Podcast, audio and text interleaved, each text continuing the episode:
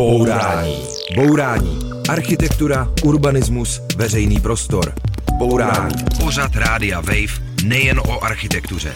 Bourání. Dobrý den, posloucháte Bourání s Karolínou Vránkovou. A dneska budeme probírat architektonickou super událost. Ano, je to Vltavská filharmonie a už víme, jak bude vypadat a že ji navrhne známé dánské studio BIG, které vyhrálo velkou mezinárodní architektonickou soutěž.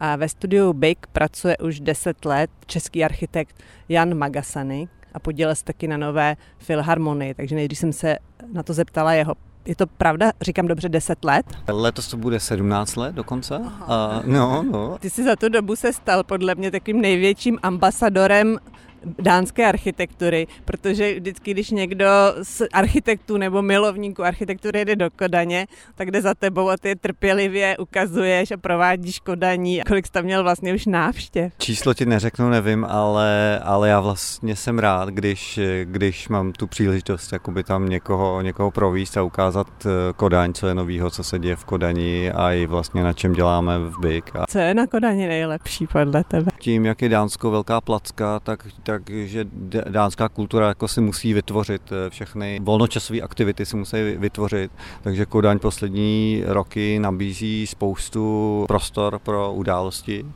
A co je asi největší změna, co se stalo v Kodani, takže vyčistili přístav nábřeží kolem přístavu a vodu v přístavu, takže největší lákadlo v Kodani poslední rok je určitě voda a všechny aktivity kolem vody ta Vltavská filharmonie, která tady vznikne, tak to je pro mě taky takový kus Kodaně v Praze. Dokonce se mi zdálo, že to bude až moc kodaňské, že to bude taková kodanizace Prahy. Já myslím, že ten obrat k ulici eh, přinést život do ulic a do veřejných prostor, že to je globální trend, který dělá z města 20. století, dělá město 21. století a je to místo pro život. My jsme se sešli teda na místě, kde bude ta Filharmonie stát. Je to na stanici metra Vltavská v Praze, teď se na ní díváme, je to taky vyloženě nevlídný kotel, takové údolí smrti, kde mě asi třikrát málem přijela tramvaj, než jsem sem přišla a jezdí tady taky kromě toho ještě auta a je tu vstup do metra a spousta takových lávek a podchodů, nadchodů a takový zmatek.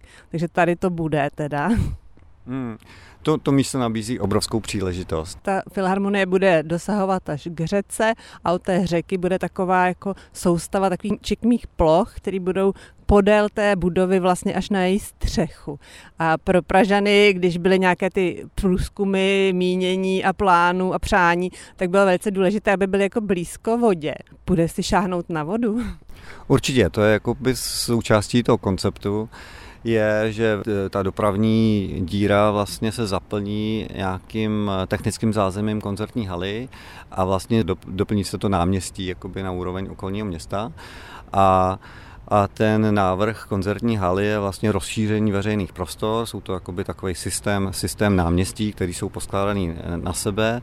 Ty náměstí jsou propojený a vlastně navzájem se dotýkají.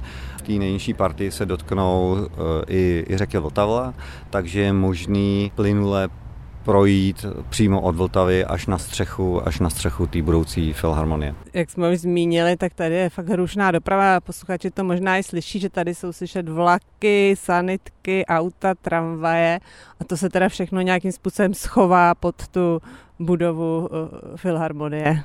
Je to tak, jako, že vlastně už momentálně v podzemí je spoustu, spoustu technické infrastruktury a spoustu jako dopravní infrastruktury, takže jakoby tam přibyde ještě zázemí těch koncertních sálů, příjezdy kamionů a, a vlastně veškerý ten technický, technický provoz a všechno, co bude na zemí, tak je otevřený všem a e, je to jako nabídka, je to příležitost pro rozšíření města jakoby do té budovy a, a zároveň ta budova by měla propojit nejen horní a spodní Holešovice, ale zároveň by měla vlastně i být takový pojítko mezi nově vznikající čtvrtí v Bubnech a, a s řekou zároveň. Studio BIK je velké a úspěšné a navrhuje spousta staveb i velkých pro kulturu vlastně po celém světě. Pokud vím, tak jsou to hlavně muzea a je tam mezi nimi i něco, kde se něco hraje. Hmm. My máme obrovský portfolio koncertních sálů, protože sám Bjarke Ingel se o tuhletu typologii dlouhodobě uchází ale ani jeden z těch koncertních sálů do dneška není postavený. A my, my, my máme takový rčení, který používají často i sportovci, že buď to, buď to vyhraješ, a nebo se naučíš něco nového.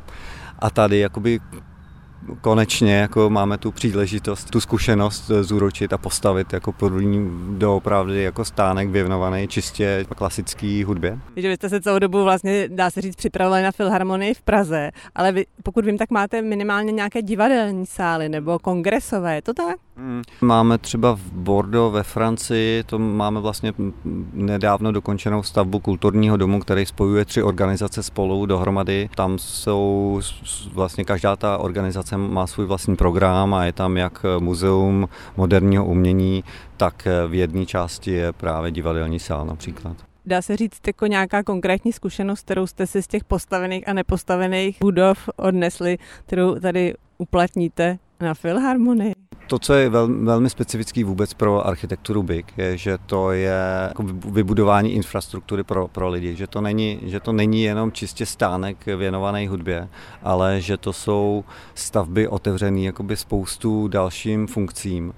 A tahle ten náš princip eh, mnohovrstevnosti se i, i protnul s vlastně soutěžním zadáním, kde ten dům neobsahuje v sobě jenom čistě koncertní sály, ale zároveň e, školu, knihovnu a, a spoustu dalšího jakoby programu, který bude sloužit nejenom milovníkům hudby, ale vlastně všem, všem obyvatelům Sokol. E, jak jsme už říkali, tak vy máte těch velkých jako kdyby ikonických jako pozoruhodných, zvláštních staveb hodně. A teď je otázka, jestli to nebude tady v Praze zase jenom jako další byk, to je taková určitá pochybnost, kterou jsem taky třeba zaslechla na tom vyhlašování. K tomu se vyjadřoval třeba například i Bjarke přímo včera při vyhlašování a zmiňoval příklad uh, Sydney opery, která je navržená dánským, dánským skvělým architektem Jornem Utsonem.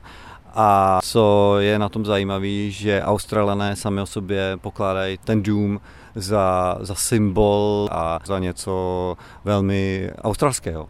A Bjarke právě zmínil přání, že by si přál, aby, eh, aby vlastně si obyvatelé, nejenom Pražáci, ale třeba i, i, i Češi si vlastně přivlastnili ten, ten návrh za svůj, protože je to je to dům, který je prostě ikonou české historie, české hudby. Takže nebude Praha kolonizovaná Kodaní. Já myslím, že uh, Bjarke Ingels na tom vyhlášení výsledku jako vlastně přesvědčil, že to bylo velice takové jako radostné a srdečné a všichni byli rádi. A ty si už zmiňoval, že ale vám tím začíná dost tvrdá práce. tak co vás teď čeká?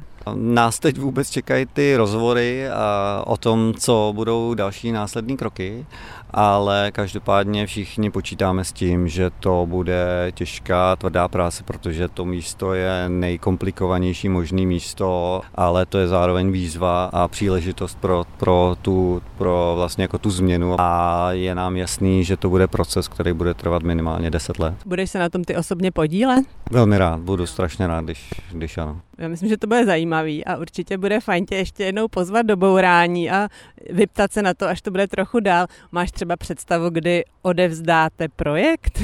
Opravdu nemám, nemám vůbec představu, že vlastně nás tyhle ty, včera jsme se dozvěděli teprve, jako že porota vybrala tenhle ten náš návrh, takže nás tyhle ty rozhovory se zadavatelem a klientem teprve čekají. Tak moc děkuji a ještě tě určitě se zeptáme, až to bude trochu dál a budete vědět víc. Díky a ať vám to jde. Taky děkuji moc. Ahoj. Ahoj, ahoj. To byl Honza Magasany, ale bourání nekončí, budeme pokračovat po písničce. Bourání. Bourání s Karolínou Vránkovou na rádiu Wave. Posloucháte Bourání. My jsme se přesunuli z Vltavské do rádia, jsme ve studiu a je tady další host a je to Michal Sedláček. Dobrý den. Dobrý den. Michal Sedláček je ředitel kanceláře architekta města v Brně. Je to architekt, který se podílel na projektování takové té ikonické zvlněné Walt Disney Hall v Los Angeles. A hlavně je to předseda poroty na Vltavskou filharmonii. My už teď známe výsledky, ale vybíralo se z 19 návrhů a jak jsem pochopila z různých náznaků, tak to nebylo vůbec jednoznačné a každý z porodců měl nějakého svého favorita. Tak co byl ten váš? Předseda té poroty má takovou roli, že vlastně toho svého favorita nemůže protlačovat. Ale já jsem favorita neměl. Já když jsem si vlastně těch 19 návrhů prohlédl, tak žádný z nich na mě nevyskočil z začátku. A v průběhu těch tři, tří dnů to byla teda nejdelší porota v mém životě.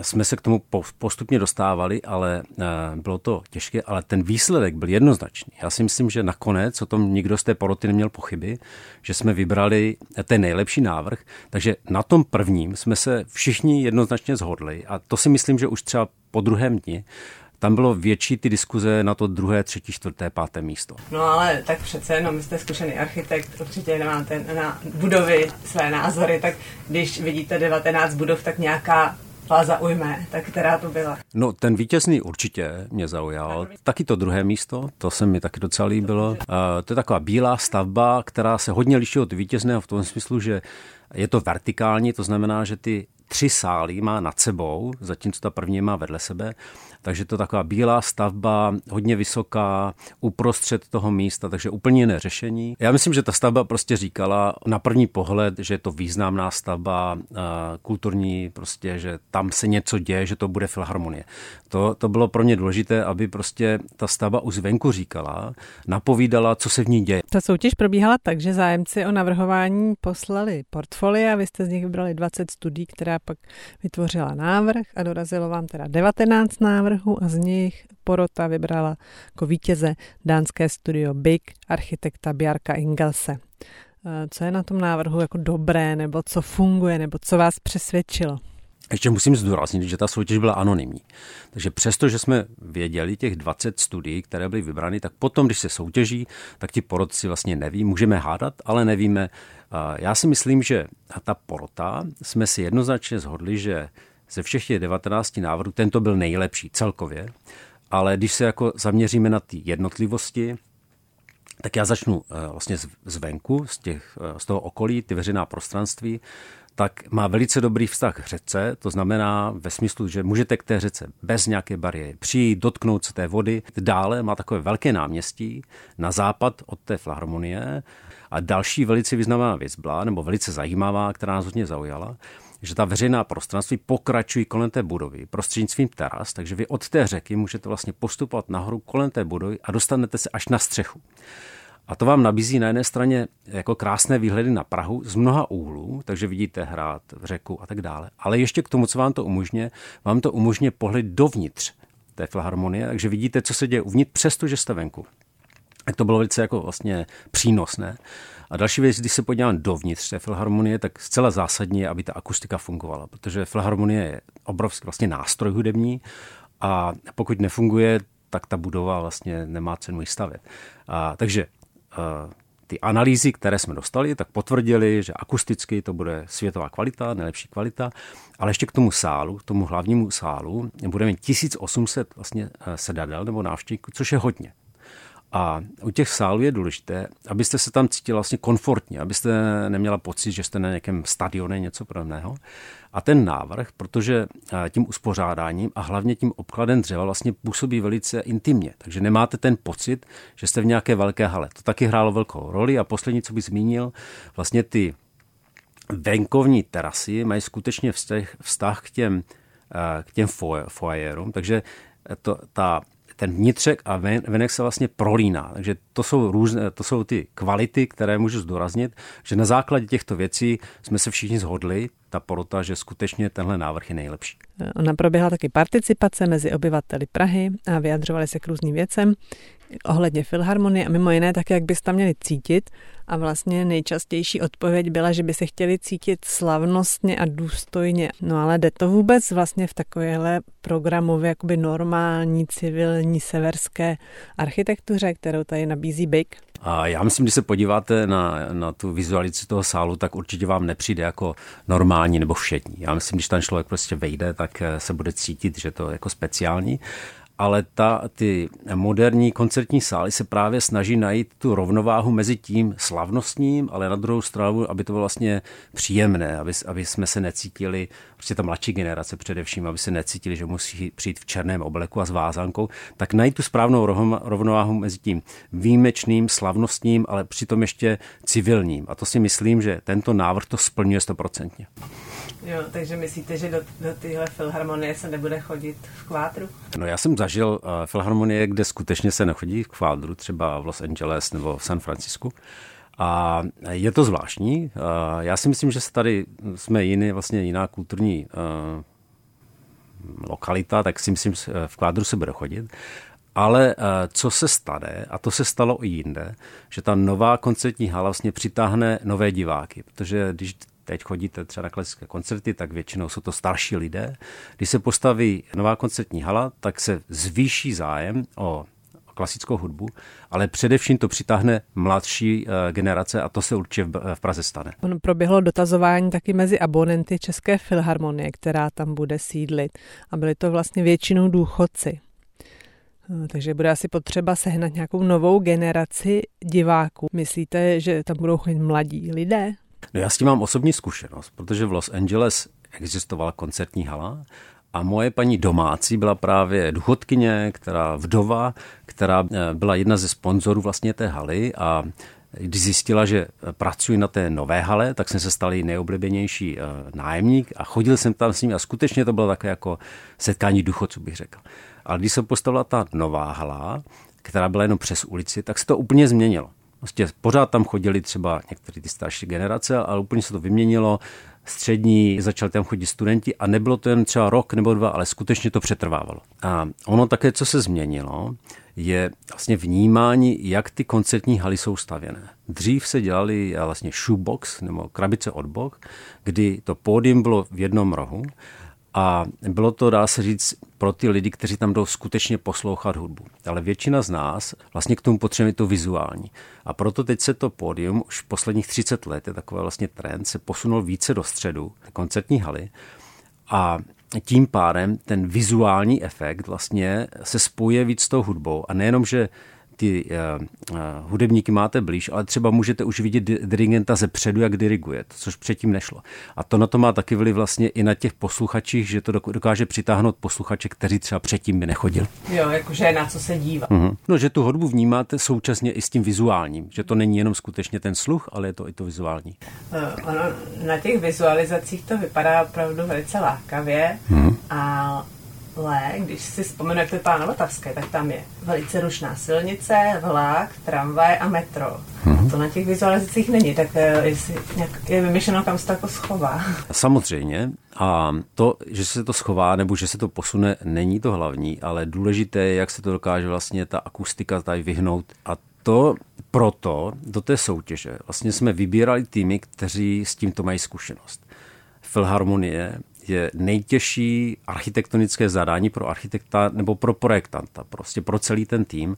Dá se to srovnat třeba jenom s nemocnicí, ale rozdíl je v tom, že nemocnice většinou děláte jako celý život, zatímco filharmonii ne. Takhle my jsme vybrali týmy, které s tím mají zkušenosti, a už mají prostě v týmu akustika, inženýry a tak dále. A je to opravdu velká věda, aby se to dokázal odlučnit, protože ono se to nezdá, ale to metro jde slyšet prostě i když jste třeba tři patra nad tím, ale ty sály už jsou tak udělané, že to vlastně budova v budově, která je zcela oddělená od toho venkovního a skutečně už je to tak propracované, že akusticky je to vynikající, protože například, eh, to se neví, ale v Los Angeles ta koncertní hola je taky na metru. Ono v Los Angeles je dokonce metro. A přesto se to dá jako postavit tak a už ta věda je tak vlastně uh, tak daleko, že jsem si jistý, že i na té Vltavské, přestože tam je vlak, metro, tramvaj, auta, tak to bude akusticky uh, bezchybné. No tak se budeme těšit na bezchybnou akustiku a budeme ještě o filharmonii mluvit po písničce. Bourání. Bourání. Předsudky o architektuře drtíme s Karolínou Vránkovou na rádiu Wave. Mluvíme o Vltavské filharmonii v Praze a je tady se mnou předseda poroty, která vybírala vítězný návrh, architekt Michal Sedláček. Michal Sedláček žil dlouho v Americe a mimo jiné se podílel na jedné dost slavné koncertní budově Walt Disney Concert Hall v Los Angeles, kterou navrhoval ateliér Franka Garyho. Co byste tam přesně dělal a jak to probíhalo?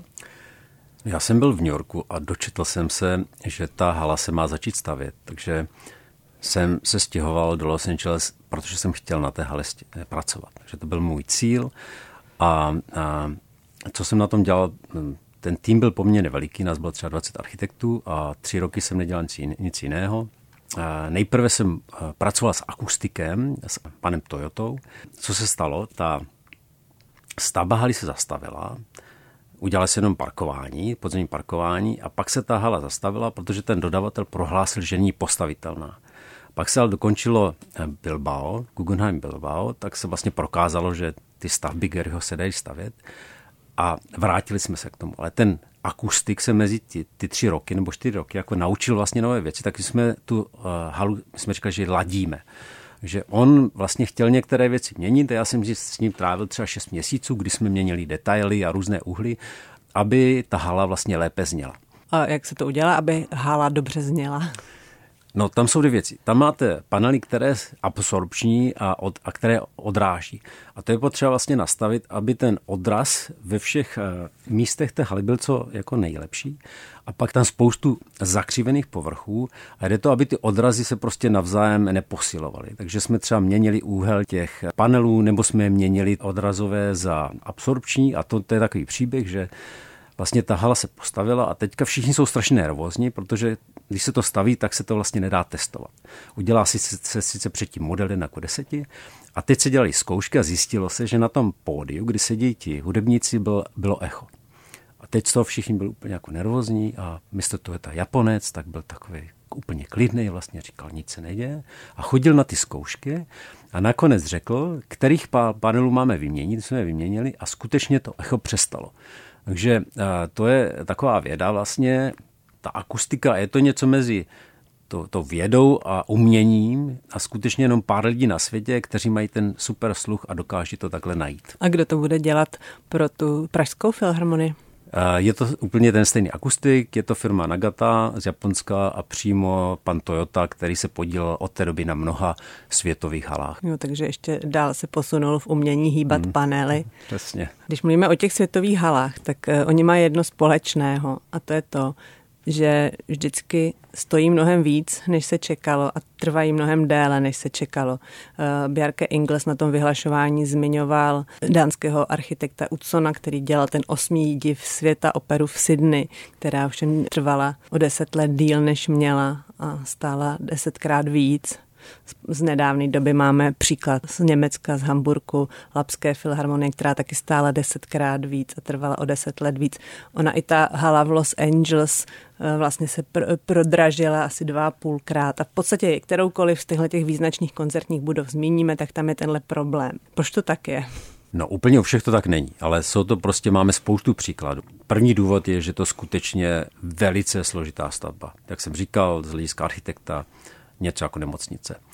To je první věc. Takže už sama o sobě je to velice složitý úkol. Druhá věc je, že jsou to většinou eh, nejenom eh, technicky, ale vlastně i architektonicky velice významné budovy. Výjimečné. Není to prostě škola nebo školka, na který jsme zvyklí a to samo přináší nové technologie, nové věci, které jsou třeba nevyzkoušené. Já to přirovnávám k tomu, že ve středověku se stavěly katedrály a ty také trvaly třeba několik století, než se postavili, mnohem víc. A teď nám to nevadí, jsme strašně rádi, že je máme. Teď se počítá s 6 miliardami na tu filharmonii. Kolik byste si typnul, že to bude? No už se nepočítá s 6, protože ten těch 6 miliard byl o, vlastně rozpočet v roce 2021 v lednu.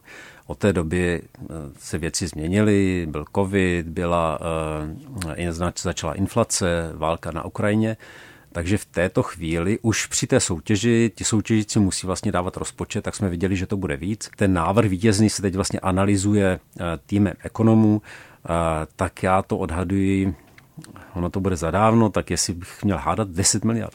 Mm-hmm. Takže když se vejdeme do deseti, tak vlastně do dvojnásobku, tak dobrý. No já to vždycky říkám, uh, musíme se podívat, kilometr dálnice stojí, stojí miliardu, já nevím, kolik stojí jedna stíhačka, pět miliard, tak prostě místo uh, deseti kilometrů budeme mít uh, budovu, která tady bude desítky, stovky let, bude zcela významná a myslím si, že člověk se na to musí trochu dívat taky z toho hlediska, nejenom kolik to stojí, ale jaký význam ta budova bude mít. Mm-hmm. No a co se dá udělat, aby se nepři, nepřekročil rozpočet? No musí se ten rozpočet vlastně kontrolovat, když v průběhu, v těch, v těch časných fázích vlastně projektování, a rozhodnout se, jestli jsme pro to, pro tu část, aby se zdražila, protože k tomu je nějaký důvod, který skutečně, ať už je to třeba akustika, nebo estetika, nebo architektura, že, že jsme vlastně ochotní za to víc utratit, anebo jestli se rozhodneme, že to za to nestojí a v tom případě to nebudeme realizovat zrovna tuhle část třeba tím způsobem. Takový příklad uvedu. Na té koncertní hale v Los Angeles se rozhodovalo, jestli tam bude ten, ten obvodový pláž z Titánia, a nebo z nerezového plechu. A nakonec byl z nerezového plechu, protože z toho titánia byl by třeba třikrát tak drahý. Mm-hmm. A už víte o nějakém takovémhle nákladném prvku toho nového návrhu? Vlastně, co vypadá, že bude drahé, tak když se podíváte, tak ta celá fasáda je prosklená. Takže to bude, a jsou to velké, eh, velké kusy skla, tak to vlastně je asi to bude drahé, ale otázka je, jestli skutečně možná za to, za to stojí. To se teprve dozvíme. Tam mít prostě takovou velkou fasádu s velkými prosklenými skly, kde nemáte ty spoje a je to prostě úplně jiný zážitek, než když máte malá okna. Mm-hmm.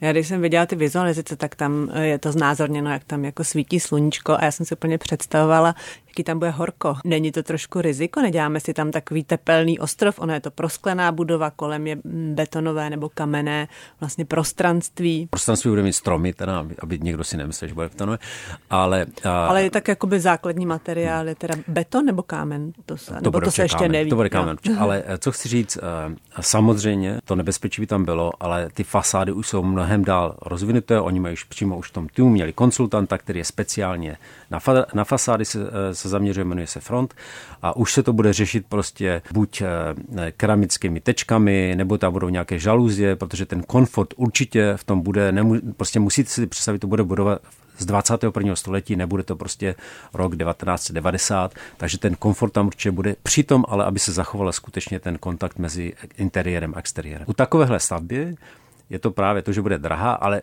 i proto, nejenom, že tak bude vypadat, ale že bude vyřešena i technicky vynikající. Ono taky se čeká právě na to, že to bude ta budova z 21. století a že když prostě přijede někdo do Prahy, tak už ho budeme mít kam vzít na jako skvělou novou architekturu. Bude to tak? Určitě, o tom já vůbec nepochybuji. Ono je pravda, že dneska vlastně v celé České republice najít nějakou krásnou současnou architekturu, kam člověk může někoho vzít, to je docela těžké, kam třeba berete eh, nějaké zahraniční návštěvy přátelé, když jim chcete ukázat nějakou dobrou architekturu. No v Brně je jako vedu na tu architekturu eh, z první republiky, takže mm. samozřejmě všichni chtějí vidět vilu Tugendhat, ale jako já mám nejradši pavilon A na výstavišti, a třeba je to ještě krematorium na ústředním hřbitově nebo hotel Avion. To jsou všechno ale věci staré 100 let, že jo?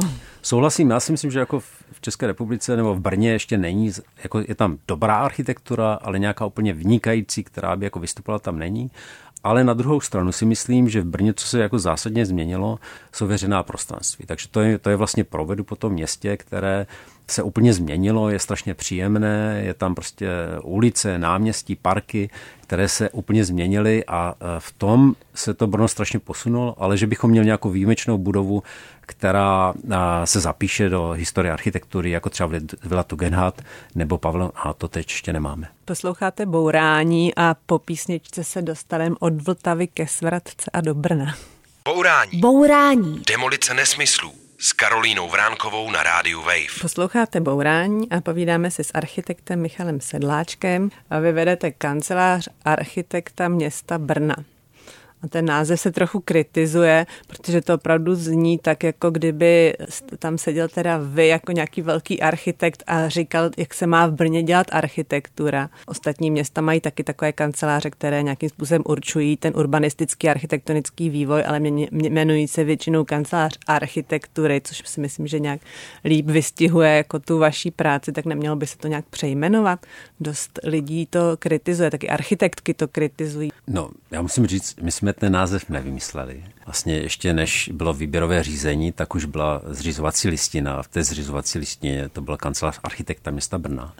A skutečně to řešení, které se našlo až potom, je asi lepší bylo to nazvat kancelář architektury města Brna, ale zatím to jako nebylo na stole. Ono to trochu vlastně i zavádí, protože my za tolik té architektury neřešíme. My neřešíme jakou má být barva fasády nebo okna. On je to zvíc o tom urbanismu, územním plánování a veřejných prostranstvích. Vy určujete takové ty hlavní strategické kroky, teda Brna, co se týče výstavby. Dělali jste taky velkou mezinárodní soutěž, která je trochu srovnatelná s tou soutěží na Filharmonii. Tak co bylo těžší vybrat nádraží nebo Filharmonii?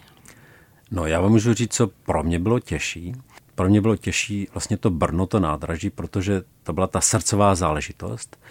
A proto vlastně předseda té poroty v Brně nebyl Brňák, byl to Petr Hlaváček a stejně tak vlastně teďka v Praze to nebyl Pražák, protože když jste v tom svém městě, tak, tak vlastně strašně už do toho to srdce dáváte a už třeba za některý na, jako ten návrh chcete, aby vyhrál. Takže to u mě bylo těžší z tohohle hlediska jednoznačně Brno. A vlastně tam šlo taky o to, jestli se, jestli se brněnské nádraží bude přesouvat, nebo nebude. To je spor, který trvá nejméně 10 let a vy jste teda rozhodli, že se přesune, i když spousta lidí ještě teď je proti, i třeba odborníků.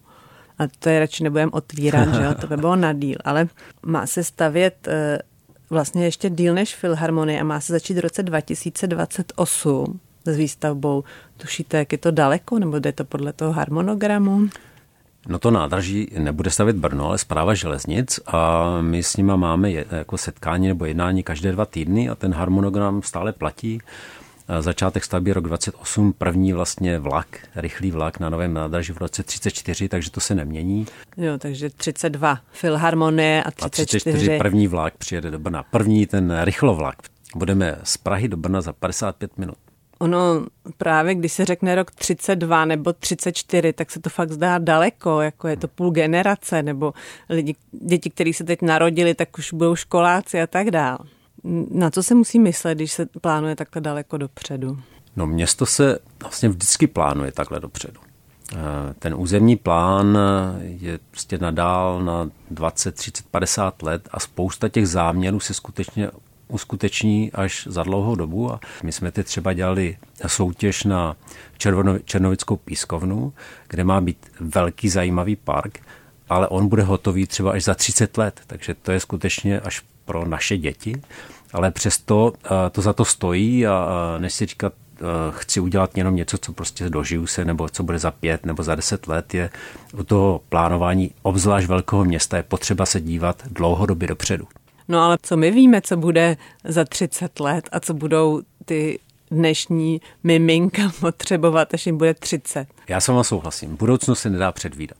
Když se člověk podívá dozadu třeba 20 let, tak jsme vůbec jako netušili, že tady nebudou žádné továrny a že každý bude mít dvě, dvě nebo tři auta rodiny, takže budoucnost se dá předvídat, ale a, musíme se aspoň snažit ve srovnání s minulostí je to mnohem vlastně vědečtější, než to bylo. Třeba ty dopravní modely, jako jsou vlastně neuvěřitelné, že už můžete vymodelovat celé město a můžete předpokládat na základě dat, jak bude fungovat městská hromadná doprava, jak bude automobilová doprava a vlastně na tom modelovat ty změny. Když zavřete ulici, když ji rozšíříte, takže to, co dřív se vlastně nějak odhadovalo, bylo to na té životní zkušenosti, tak to postoupilo do toho modelování, takže ten územní plán třeba města Prahy Noben je skutečně podložen na datech a, a na vlastně e, průzkumech, a proto si myslíme, že vlastně bude i platit, že bude mít význam a že bude eh, použitelný. Ale modelování to je spíš asi nástroj jako urbanisty. Vy jste vzděláním architekt, máte zkušenost jako ze stavby domů. Mhm. Ne, chybí vám ta urbanistická zkušenost?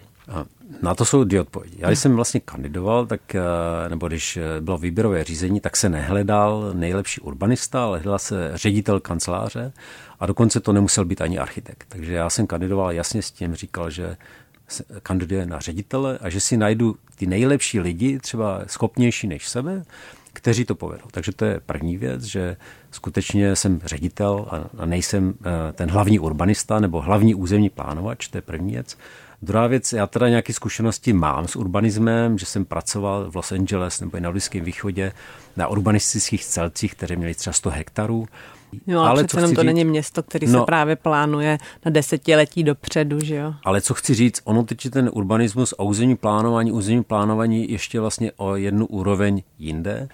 A jak jsem říkal, prostě máme tam, našel jsem ty nejschopnější lidi a ti se o to starají vlastně a já se jenom starám, aby ta kancelář dobře fungovala a aby to, co si jako dáme za úkol, abychom splnili. Další taková vaše agenda je, že děláte soutěže. V Brně je teďka hodně soutěží. Máte, můžete říct nějakou, která se vám jako povedla a vyšla z ní dobrý výsledek a třeba se i bude realizovat nebo už se realizuje? Tak třeba teď eh, nedávno, asi před měsícem, jsme dokončili soutěž na most přes řeku Svitavu. V Brně se velice dlouho nepostavil žádný most a těch návrhů bylo několik. Já si myslím, ten vítězný návrh je opravdu elegantní, krásný most a dokonce to vyhrálo studio eh, z Velké Británie, co jsme vůbec netušili, protože byl vlastně anonymní soutěž, tak to je takový příklad. Nebo eh, teď nedávno jsme dělali eh, tu soutěž, skončila na Černovickou pískovnu, na park, který vlastně já nikdy jiné z České republiky neznám, protože to bude vlastně ta pískovna bude částečně ponechána a bude ponechána v takovém divokém stavu, takže to není vlastně takový park, jako jsou třeba Lužánky, tak to pro mě byla taky výborná soutěž, protože to bylo úplně něco jiného, něco, co ještě neznám a co v Brně nemáme. Brno plánuje taky výstavbu bytů na městských pozemcích. A jedno z toho je lokalita v Rumišti, to je vlastně hnedka v centru, kde má vzniknout 200 bytů.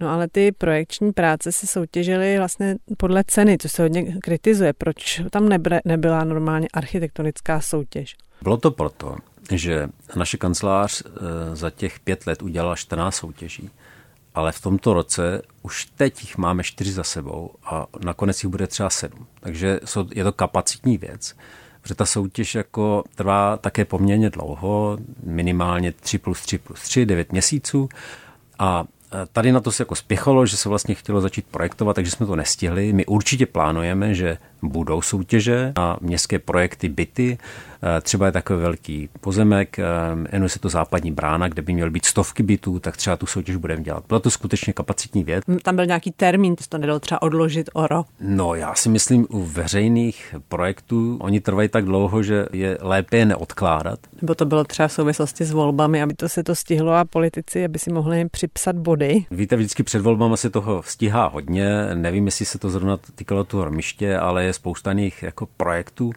a já si myslím, že to tak špatná věc není.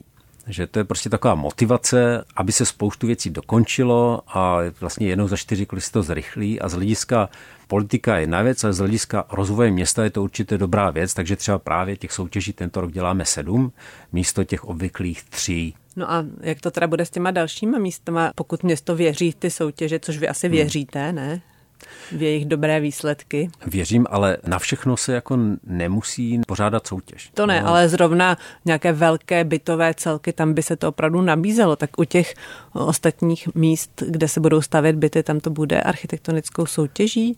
Eh, jak jsem zmiňoval, třeba ta západní brána, kde se plánuje vlastně výstavba městských bytů, nebo město plánuje ve stovkách, tak tam se soutěž eh, pořádat asi bude. My jsme mohli pokračovat dál, ale už musíme končit. A mám poslední otázku. Vy jste vlastně ještě v roce 1989 pracoval v Českém rozhlase a byl jste tady jako redaktor mikrofora a natáčel jste pořady mimo jiné o architektuře. Vypadá to tady jinak?